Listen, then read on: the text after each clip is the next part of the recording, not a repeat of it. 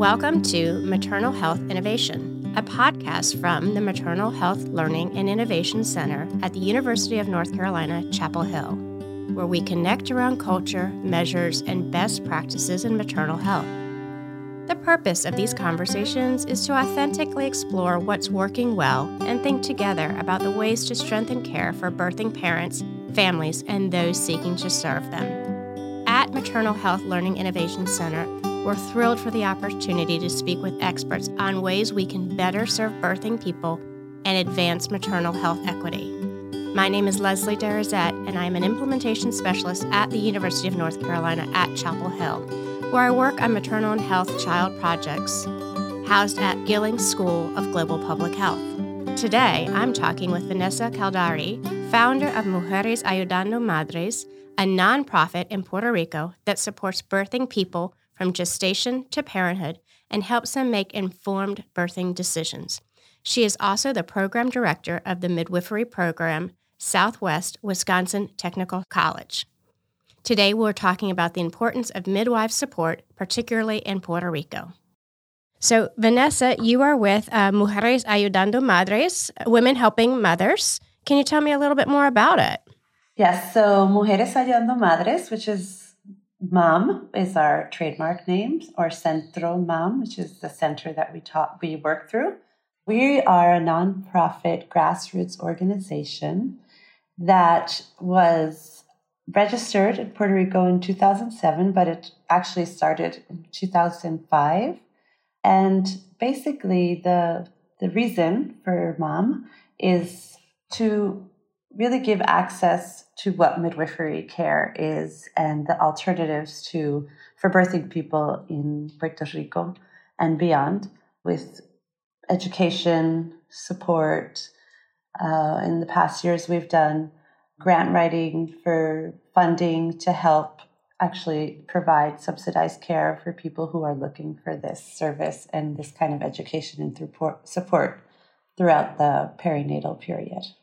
That's great. And um, you have quite a few staff that work with you around the island. Can you tell me a little bit more about who who's on your staff and, and what are some of the services that they're providing to the island? Yes. So we have a team of midwives. Um, myself, I'm uh, one of the midwives and also uh, the director, executive director, and founder of the organization. And we have Michelle Perez Chiquez. Uh, she's also a co founder. She's been with us for about 10 years doulas, who is now a student midwife, uh, Paloma Hernandez, and she's also a perinatal educator. Another midwife, Jariana Feliciano, who studied with us, and then she's onboarded now as one of our staff midwives. Uh, we also have a collaborating obstetrician, Dr. Gomez, and a collaborating pediatrician, uh, Yvette Piovanetti. And we also do collaborative care with perinatal psychologists, other people within the community and organizations that help provide services, direct services to our community in Puerto Rico. That's amazing. It sounds like an amazing staff and, and it sounds like you've been around, you know, for almost 15 years. So you've really grown over the last few years. And we had the pleasure of meeting you last year uh, through some uh, CARES Act funding and, and really got to know you and your staff and the amazing innovative work you do on the island. Tell me a little bit about the mission and the vision of MAM. So Centro Mam was really founded because I realized that midwifery care, especially in Puerto Rico, was really for people with access to the economy, the economics, to be able to have that care, or access to education. And I didn't want midwifery care to be a, a privilege, right? More than an option and a right for people to explore what midwifery care is about, that model of care, even if you don't want to have a baby with the midwife, but you know that these models work and that they're happening in other places outside of Puerto Rico. And also to find ways to fund these services because it is a private service that at this moment the government does not subsidize or support. So we had to look alternate we had to find alternative ways to really support the growth of midwifery on the island. Wow. And talk a little bit about your collaboration with um, OBs, pediatricians, and family medicine. As you said, you do have an OB who is who's one of your collaborating partners, as well as a pediatrician. And because midwifery is, you know, what some people might think outside the box of traditional maternity delivery in a hospital system. Um, talk about how your collaborations really came about with with these other providers. Well, we've, you know, in Puerto Rico, we need to have collaborating physicians to do our work, right? They have to, they don't do oversight, but it's just a part of, at this moment, the standard of care uh, with on the island. So years ago, um, through other midwives, we've always had collaborating physicians that we've had to work with to provide services. And uh, this particular obstetrician, he approached me in 2015 and he asked that I go and work at his office and offer collaboration, but on, on his side, right? So I would see all of the low risk people that were, were looking for care. And then he would then go in and if I had a question or if there was someone that was outside of the standard of care of midwifery, then they would wait and see him. And so that was, you know, I worked there for two years and then I went to California. But uh, while I was there, it really helped us, you know, realize how good it, and how important it is to work together to really provide optimal care. And so when I got back to Puerto Rico, I approached him and I said, "Hey, what about you coming on site with us now and helping, you know, for our clients to see if we can have that collaborating care on site?" And so he agreed, and so now he comes one to two times a month and sees all of our clients that need that kind of collaborative support. And the same thing with Dr. Piovanetti, the pediatrician. She's actually my children's pediatrician, and um, and we have been working together for the past decade. She is a very accessible pediatrician, really available for consult. She sees our clients after they've had their babies, so we have that you know team care between the obstetrician, midwife, and pediatrician together. We really provide this I, I think it's a very inclusive, equitable, evidence based care to the birthing families. And she really worked really close together with us during the peak of the pandemic so we can support the families with virtual learning or virtual support with our perinatal health kits that the families had. So that she would do uh, these appointments with the families and then also be able to have that equipment available for just like weighing the baby and any kind of objective data that was needed. So, yes, that's been really great. That's really amazing. Um, she sounds like a great person, and obviously you trust her because she's taking care of your children as well, and, and those pediatricians really are. So, I think one of the things that might be important is, you know, even though Puerto Rico is, is part of the U.S., is one of our territories, I, I'm I have this feeling that not many people really know a whole lot about the island that they don't really understand or know, have a lot of knowledge about what the island looks like and the distance and some of the challenges with telehealth and even the rurality and getting from one part of the island to another. So, can you just kind of give us an overview of, of just the island and who's living there and what it's what what's happening on the island and how far it take how long it takes you to get from point A to point B? Well, first I'll start saying that Puerto Rico is a unincorporated territory. So that means that we don't have a lot of the same privileges, as we can say, as many incorporated states within the United States. So our funding is definitely not the same as you know places in the United States. We have our own constitution on a local level, but it, it could be fought on a federal level. So really, at the end, you know, it, it, the federal is what really is in charge. But at the same time, we can't vote for president. So we are, you know, we have to abide by these rules, um, guidelines, protocols that are very specific to the United States, not very culturally competent to the Puerto Rico, but we don't really even have a say in voting. So now, if I was to move to the United States, I could vote, but here in Puerto Rico, I can't vote. So we're considered a territory, or, or as some would say, a colony, one of the last colonies. Um, in the United States, of the United States. And it's a little hard, right? It's hard for us because there's control of how the money is spent and who decides, you know, now we have a, a, fiscal board that really determines where the money is being put. It really affects social health and social care. Uh, so, you know, and in that sense, on a social level, it, it could be, it, it, there's a lot of controversy about the United States and how it, how it dominates our culture. But still, there is a, a very deep connection to our culture and our traditions and our customs here. So it's it's a very thin balance, and and our country or uh, the, our island is very very rural. The majority of it, like if you go to the center of the island, is very rural, uh, very mountainous, and then there's the coast. The infrastructure, not a lot of money is spent on infrastructure, so we have a decaying electrical system. People are on daily have blackouts, could be last one to two days. Education is not really number one for our government. So, you know, our educational system sometimes got is forgotten, except if there's a place where teachers really work hard to make that school a really great one. But it's really hard here to even sometimes consider sending your child to a public school because if the teacher doesn't go, then there's no class, right? So it's on that level. Um, so, you know, resources are scarce and that really influences the, the access to really quality, good quality education. And then also, you know, the mean, the average income here in Puerto Rico is like $16,000 a year, right? Did so you say 16? Yes. Wow. 16,000 a year. Yes. And so that also, you know, plays an important role in decisions being made and mm-hmm.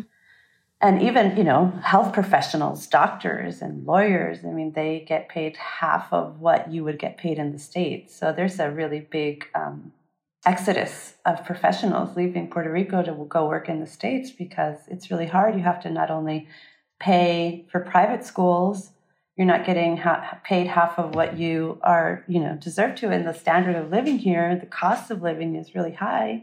And now, especially with the pandemic, we have seen that so many people from the States are coming to live here, and it's bringing up our, our rent prices a lot because people are able, you know, in from the economy from the States, you can pay a lot more for housing and the food, everything is imported. So it's really, you know, it's a lot more expensive to eat, um, even buy food. So it's this very delicate balance and we see it in our infrastructure and our social structure in the way that people birth here and the treatment that people receive when birthing and even some of the you know protocols of that determine just how everyday life is is lived here because there's just such little access because we're a colony right? So being a colony actually what it can do is it, it kind of stagnates your growth outside of like let's nurture what we have and try to get past this. It's always like oh we need to depend on something else or someone else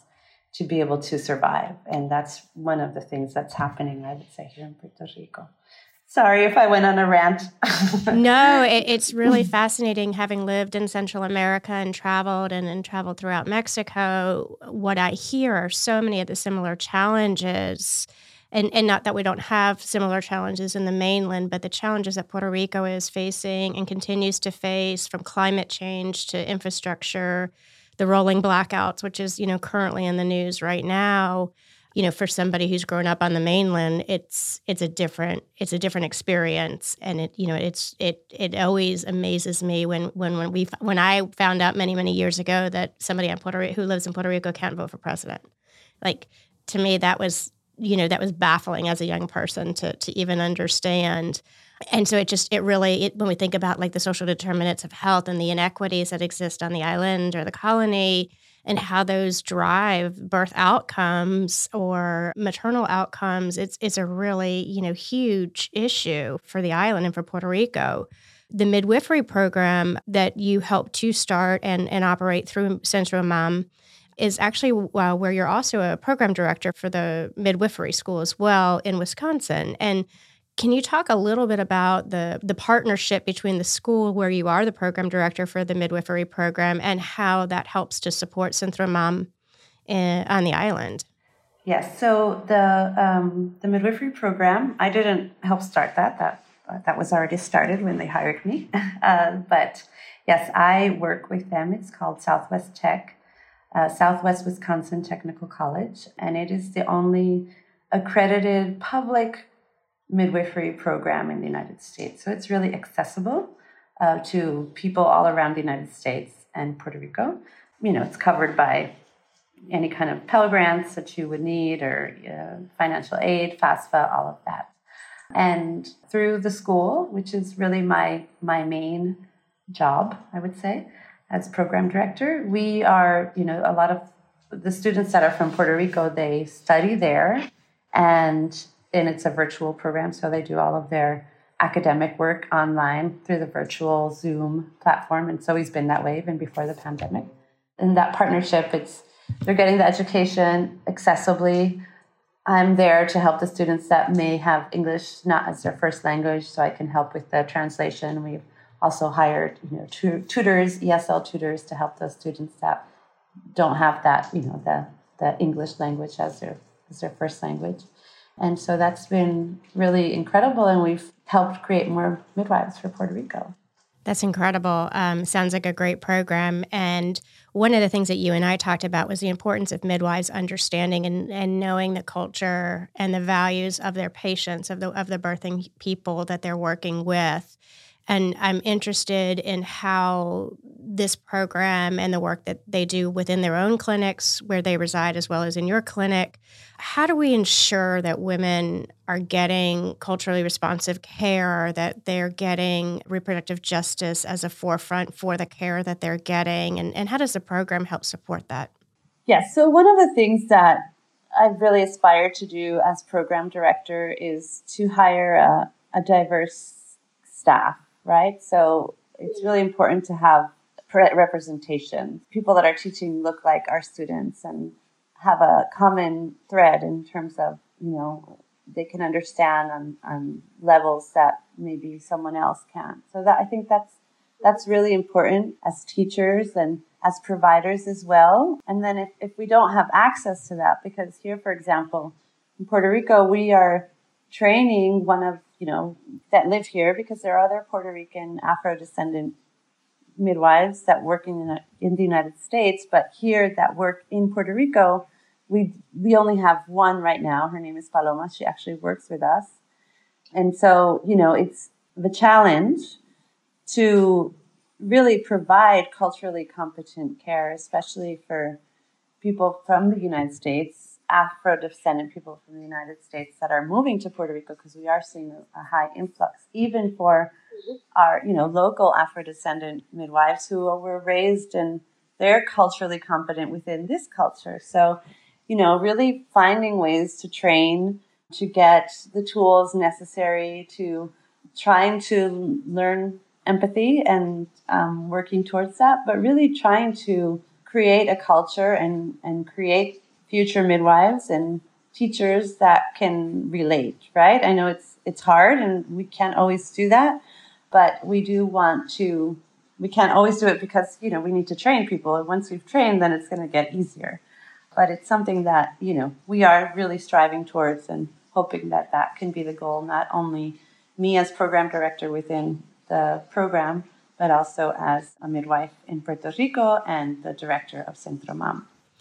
I think that's so that's so critical. This whole idea of, of cultural humility and lifelong learning, and you know, meeting our patients where they are, and really listening to them, and providing this respectful care, and making sure that there's you know there are decisions being made with the patient or with the birthing person and the midwife, so that it's in the best interest of the patient, right? So that they really get the care that they want and that they get the care that they need, right? Those are two really critical pieces of the work of midwifery one of the things that I think has, you know, midwifery. Um, I think we were talking about it not too long ago. Just that, you know, it's it's something from from back in the day, right? So maybe you know when my grandmother was was birthing my my family and stuff like that. That midwifery is something that's been around for a really long time, and it's um, it only recently became you know common again, right? So I'm wondering if you can talk a little bit about just what it's like for midwives to be on the front line of perinatal care and how that really operates in Puerto Rico. Maybe kind of even walk us through um,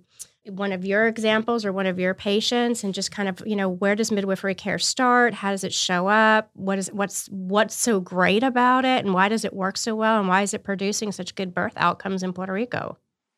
Well midwifery care specifically to our culture is very we, we always like for the people to come as early as possible into our care right because it helps create that connection with the families and the people that are seeking midwifery care doesn't always happen, but that is our, our hope and desire.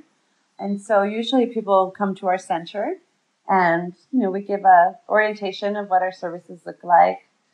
And then we do monthly visits with them. We just, we go through the, what the standard of care is for perinatal care. So it would be monthly visits and then every two weeks and then on a weekly basis. And it's combined with the obstetrical care. And we also offer uh, prenatal classes and kind of like a community engagement, right? We like to do mm-hmm. during COVID, it was a little harder because we weren't letting, you know, we weren't opening up to the public so much, and there was a lot of virtual stuff, even though COVID hasn't ended, but the peak of COVID. now we have an outdoor area, so we can do more stuff outside, and that's been really helpful. And then, you know, we we're with these families, and we really try to create connections with them and um, really give them the best care possible in terms of standard of care to help reduce risks, right? So at, at Centro Mam, our, our main goal is to reduce risks. That's what midwifery care is about, right? To help identify if there is risk and manage or refer um, on time to really have those good outcomes. And I think that that's one of our gold standards. We we believe everyone should have respectful care that it's a shared care. It's not that midwives are the only ones responsible. We really try to promote that shared care that, yes, we're here to help facilitate and help guide the people on their, you know, perinatal journey. But it, it's very important for that family or that person to to be in charge as well because that's part of the whole autonomy behind health, right? That that, that right. shared care aspect of it.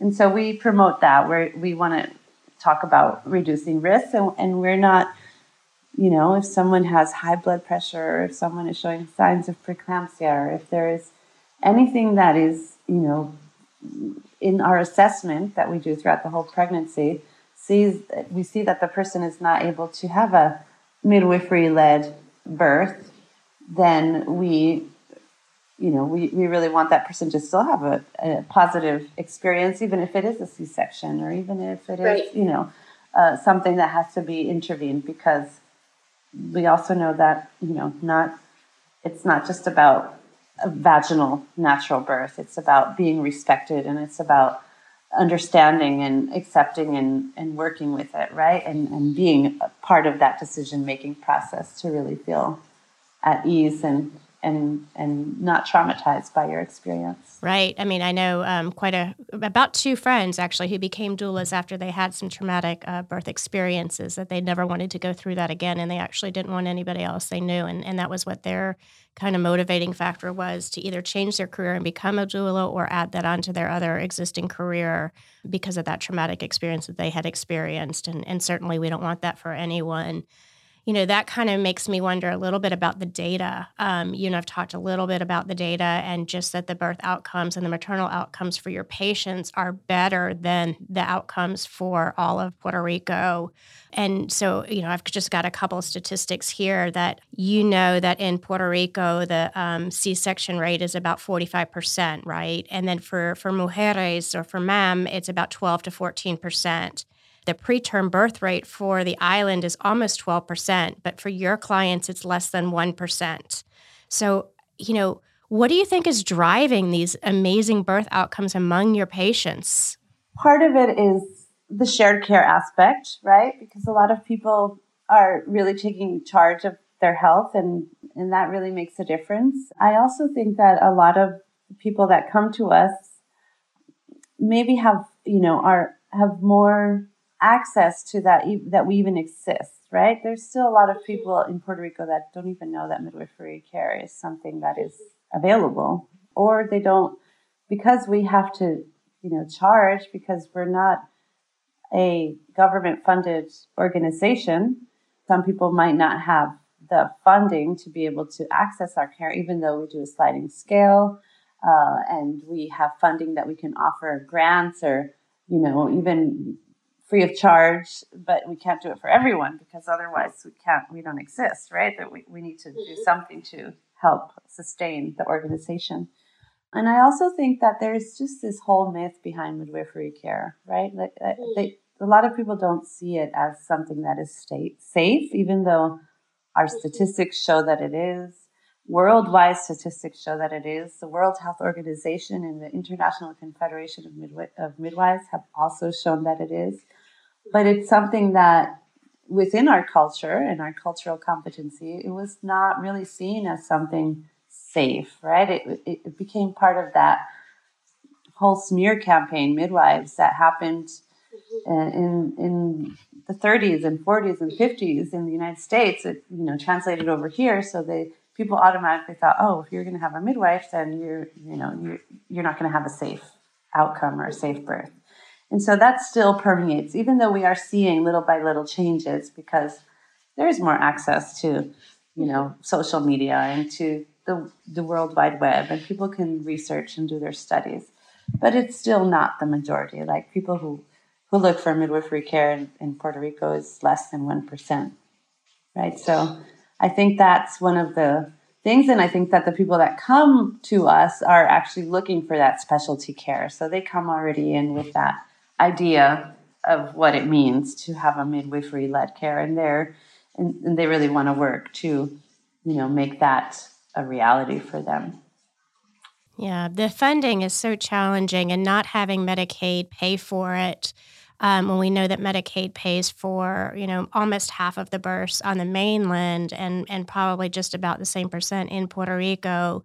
So if Medicaid is paying for these births, but they're only paying for what we would consider traditional care, it sounds like there may be some opportunity for some from some policy changes within the Medicaid, you know, payment structure. And I'm wondering, you know, is this a front that that Centro um, gets involved with? Do they do they look at potential policy changes and how they can look at additional reimbursement for midwifery care so that it can be available for more women?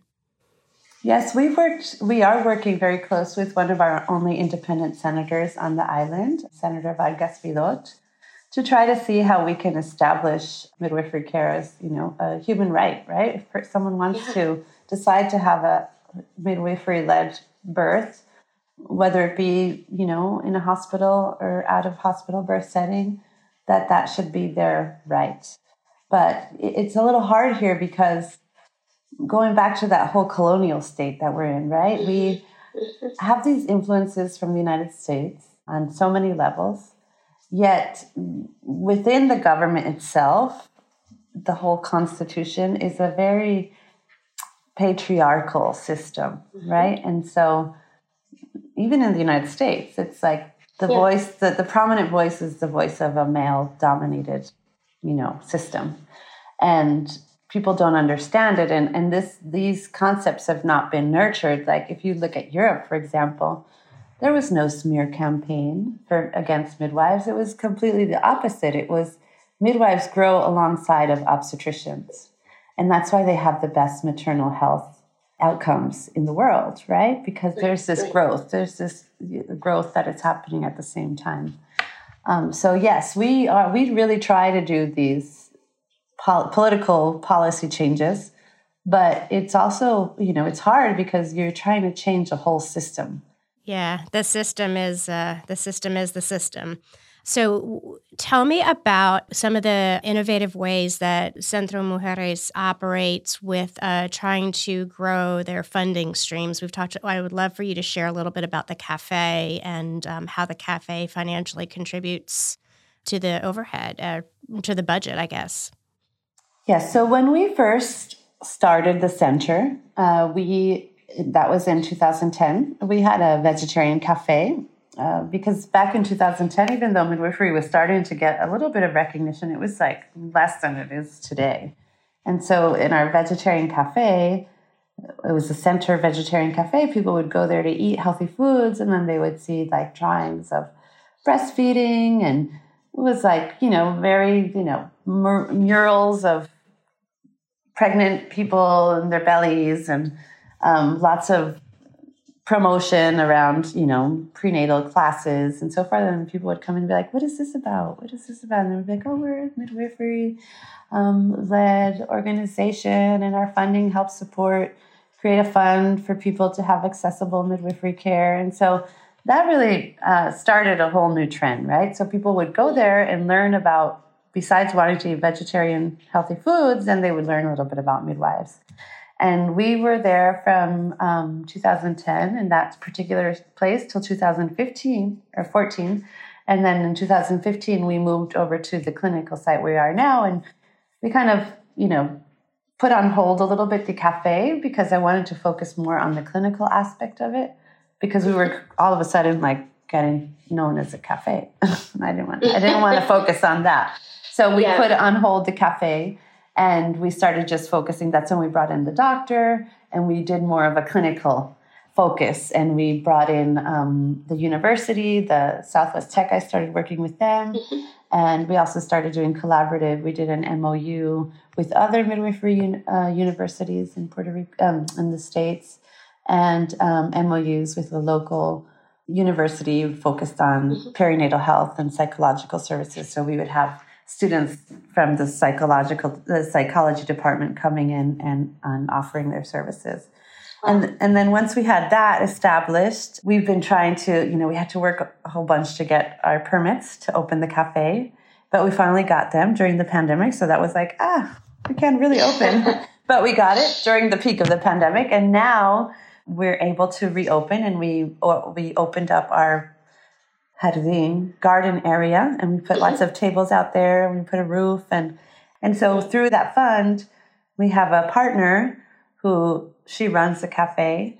She actually had her baby with me years ago and then a, a portion of that is brought over to the center. So with that money that we make we can pay overhead and staffing and then eventually hopefully keep um, adding to our fund for subsidized care Right. That's incredible. And one of the things um, you talked about was just the fact that you're you're that you're cooking healthy traditional foods that are vegetarian. So really highlighting the Puerto Rican cuisine, but showing how to make it a little healthier without getting rid of the culture and the traditional food that is so important to to the community and to the population. So, you know, that's a huge opportunity to know that, you know, you can have your traditional meal and it can be vegetarian and it can still taste delicious. So I love that. Um, you know, and you say, you know, you get um, grant funding, you um, you have this cafe, you have some foundation funding.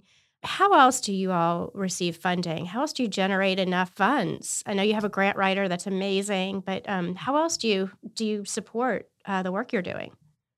Well, because our clientele, even though we do on a on a subsidized or sliding scale fee, uh, there's you know there's always people will come in and based on their annual income, they will pay for their services. So that part helps generate funding for us. We also have providers that come in, like we have a chiropractor that comes in every Sunday, I'm sorry, every Saturday. and um, a portion of that is donated to, because it's a low cost uh, mm-hmm. chiropractic healthcare. And so there's a part for the chiropractor and there's a part for Centro Mam. Um, we also offer prenatal classes. So we're always doing things to, you know, support the community. And most of it is done on a community based fee scale, right? Mm-hmm. So we don't charge so much in comparison maybe to private institutions or to the states, for example. So there's always a, it's accessible, I find that it is an accessible. But, you know, we, without funding, we would always be in the red for sure, yeah. you know? So even if we have these these fees that people pay, we never, it's never really enough to cover our overhead. Yeah. Can you tell me a little bit more about the Medicaid that exists? Do y'all have Medicaid expansion?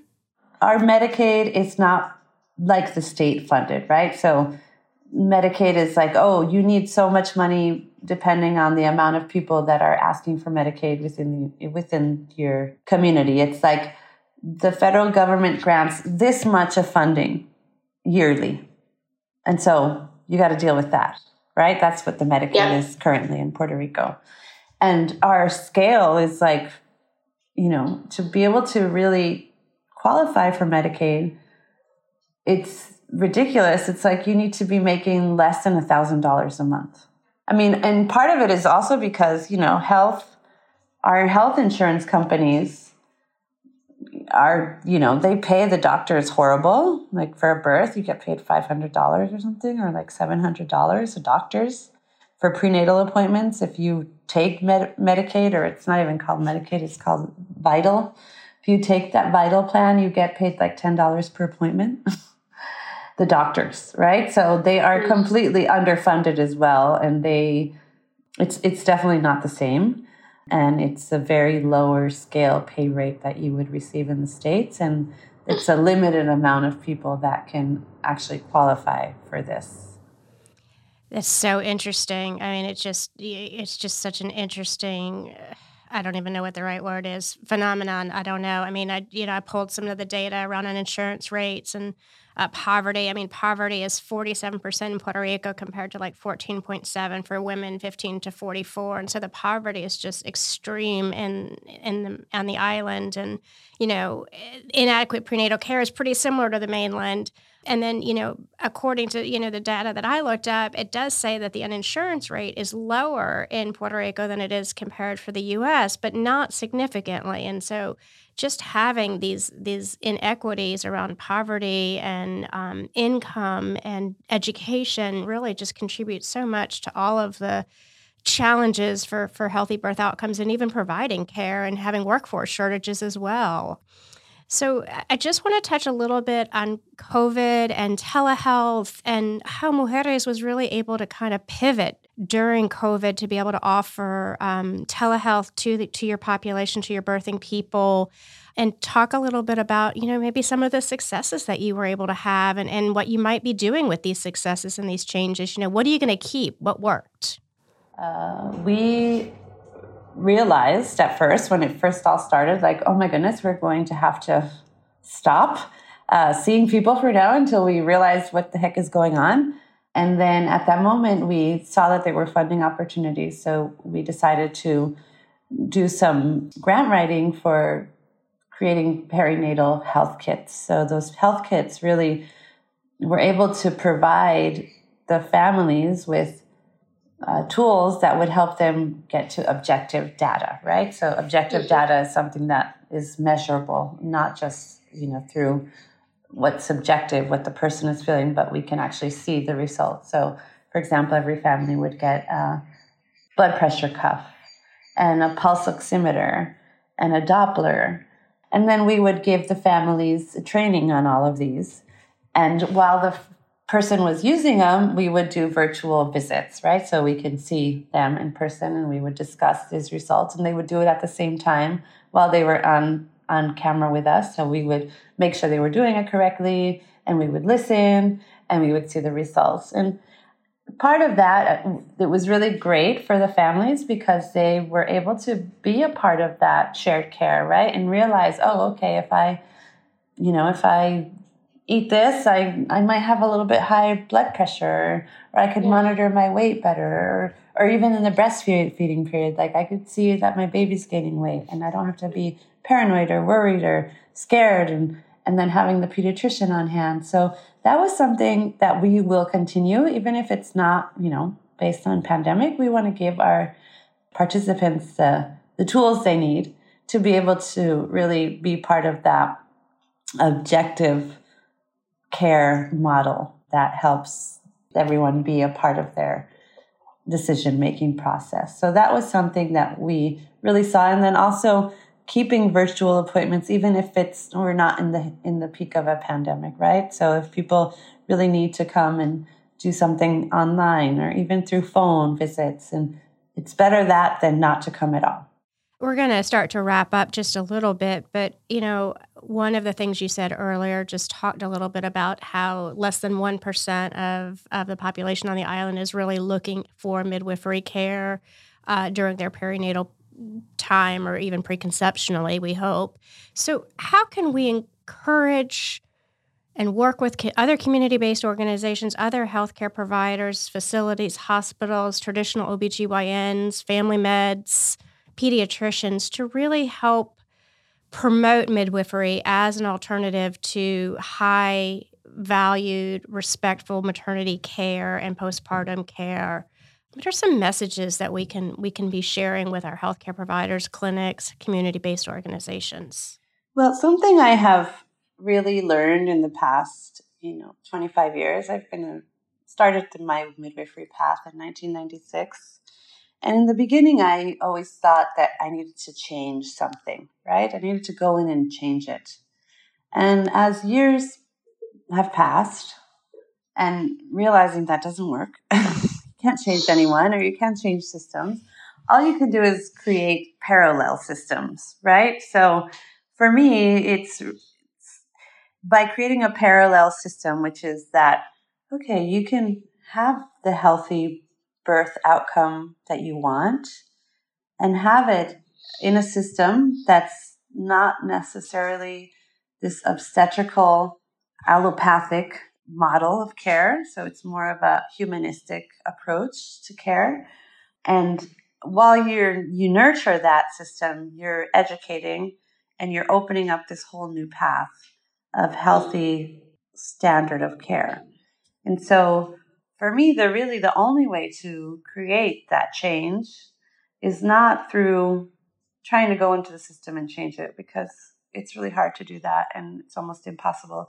It's finding people that have the funding to help make that change, right? Because through creating a system of funding that we can offer this as a standard of care where it doesn't require you to be rich or to have that economic privilege or that even academic privilege that you can even go and look for a midwife and know that this is something, but as something that is just as accessible as going in and going to have a your care with a with an OB that maybe only spends five minutes with you, and then you have a traumatic birth and you have to end up healing from it, just as simple for for people to access. So that's where I think that we need to focus on changing, and that's what Centro Mam has been trying to do.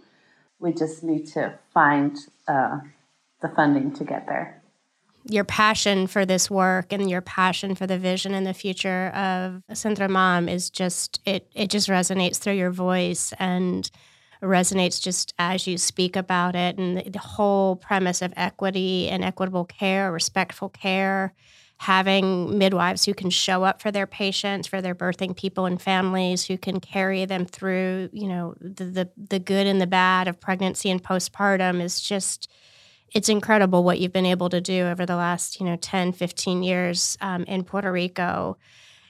A couple other lessons that you've learned uh, i just want you to touch on are really about promoting nonprofit grassroots social change and, and working with the community. If you'll just kind of give us a little bit of a keys to collaborative success sometimes we come in so focused on our our ideas being the only ideas and being the correct ones, right? And so really opening up ourselves to understanding another point of view and understanding maybe where this professional might have their you know they, they see it in one way where maybe in midwifery care we can see it a different way and really coming together and speaking about it so we can come and really resonate as one to offer the best care. So it's almost like that non-judgmental.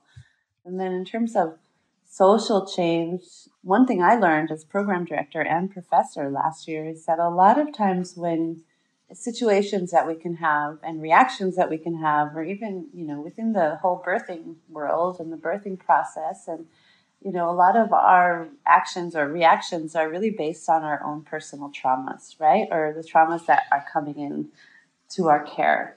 And really, trauma based care is sometimes trauma that we don't even know we have, or people don't know they have, or they carry. And so that's part of like the really the importance of shedding that judgment and trying to be compassionate and not take it personally, maybe if we are feeling attacked or, or because it's sometimes it's not really even about us, right? It's about what's coming through that. And so that's definitely something else I have learned and I've taken away from this. And just, you know, patience, patience, patience, and not get frustrated. And, you know, giving up is not an option.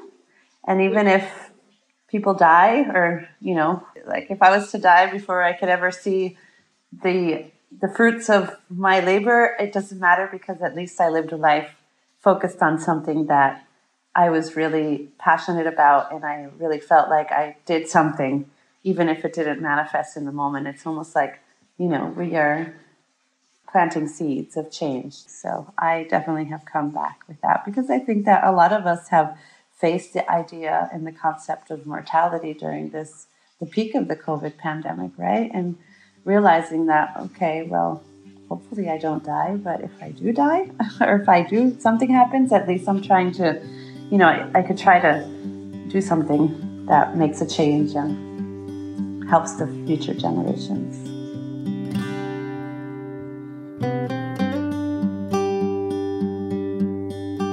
Thanks so much for coming on the show today, Vanessa. And thank you for listening, everyone. For more podcasts, videos, blogs, and maternal health content, visit the Maternal Health Learning and Innovation Center website at maternalhealthlearning.org. I'm Leslie Derazette, and again, we'll talk with you soon on the maternal health innovation.